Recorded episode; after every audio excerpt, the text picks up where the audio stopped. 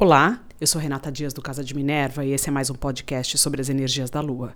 Hoje eu vou falar sobre a lua cheia que acontece no signo de Câncer, a 8 graus de Câncer, entre 8 e 9 graus de Câncer, no dia 30 de dezembro, por volta da meia-noite e 30, horário de São Paulo.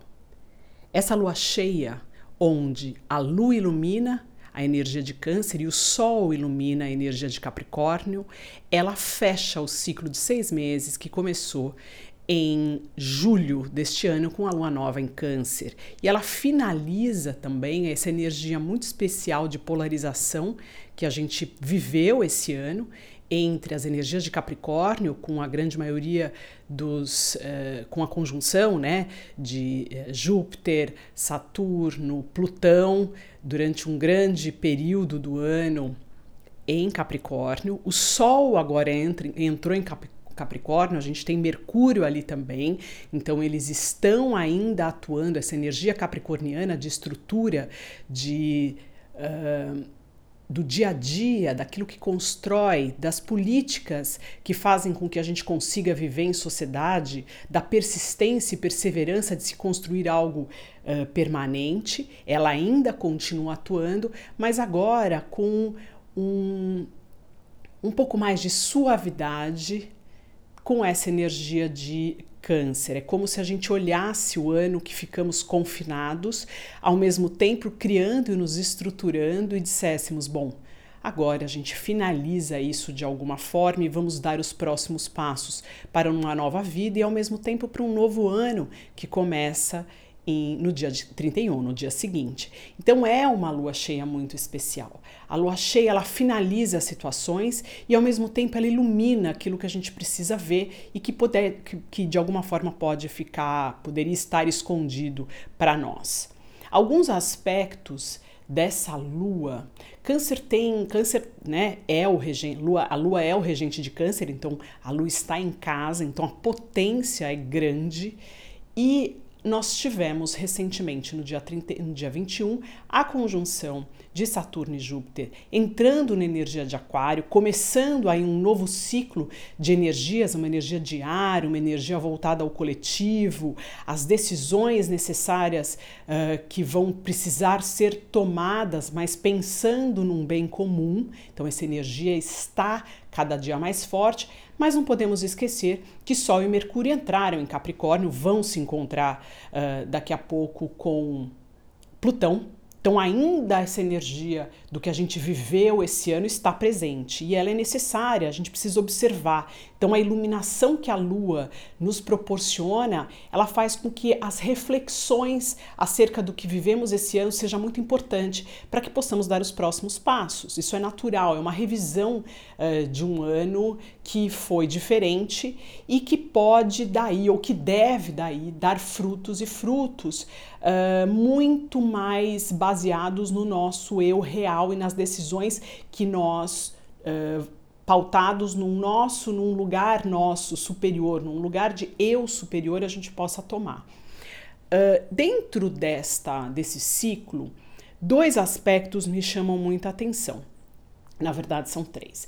Primeiro é o trígono uh, do Sol com Urano pedindo renovação, liberdade, uh, ações diferentes, uma revisão das decisões que tomamos até então, ou a forma da gente se comportar no mundo, ter um pouco mais de liberdade, ser um pouco mais uh, verdadeiro consigo, mas também aceitar o outro, o diferente, o inusitado. Algumas situações repentinas, mudanças repentinas podem acontecer e o ideal ou a melhor forma de lidar com essa energia é aceitar e entender que futuramente essas modificações podem lhe trazer coisas boas e interessantes. O primeiro, a primeira impressão quando a gente vive algumas modificações ou mudanças muito bruscas de vida é se apavorar e se apegar ao modelo antigo, mas dê tempo ao tempo, espere que provavelmente essas modificações de vida que acontecem agora serão para um bem maior. Outro ponto é Vênus, que uh, está fazendo um aspecto desafiante com Netuno. É como se todas as nossas idealizações acerca do amor ou acerca dos nossos valores ligados a bens materiais ou os valores que a gente dá, aquilo que a gente conquista, eles estejam sofrendo uma necessidade de avaliação. Algumas uh, idealizações excessivas podem cair por terra, mas uh, é importante ressaltar que o que fica é a essência que, a, que nos dá o direcionamento do que é importante realmente se apegar. Então, a idealização do que a gente tem do amor ou da pessoa amada, a idealização do que a gente tem daquilo que a gente ama, dos nossos projetos, da, dos nossos sonhos que a gente constrói, né, sempre pautados em uh, ideias muitas vezes preconcebidas, que vieram de família ou de sociedade, sem olhar para a essência do que é realmente importante. Então, para todo sonho uh, que a gente tem, às vezes a realização dele ela se dá com um pouco mais de tempo e ela não se dá exatamente do jeito que a gente imaginou, mas no fundo aquela realização existe, ela está lá. Então, a dica para esse aspecto desafiante entre Netuno e Vênus é usar a nossa mente, o nosso raciocínio, a nossa capacidade de buscar informações. Por quê?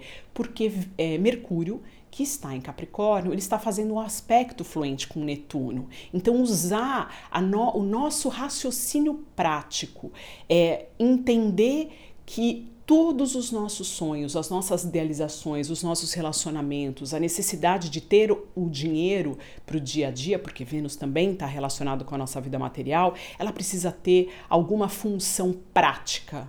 Caso contrário, é só um sonho uh, solto no ar que não vai conseguir se cristalizar nem se materializar. Então use a sua praticidade, a sua mente a criatividade e as informações que estão disponíveis para que esse essa avaliação dos seus projetos, amores e a sua relação com o dinheiro, ela ganhe uma nova interpretação, mas uma interpretação que ajude você a solidificar e a materializar as coisas.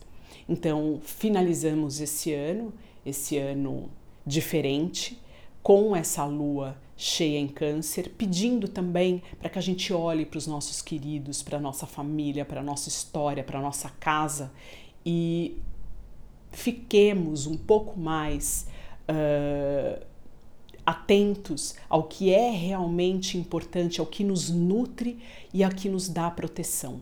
É isso que a gente precisa se apegar agora.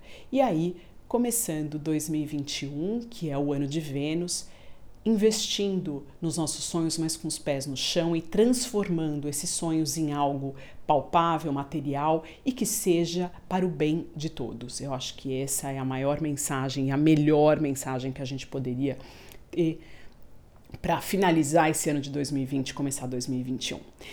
Eu deixo vocês por aqui.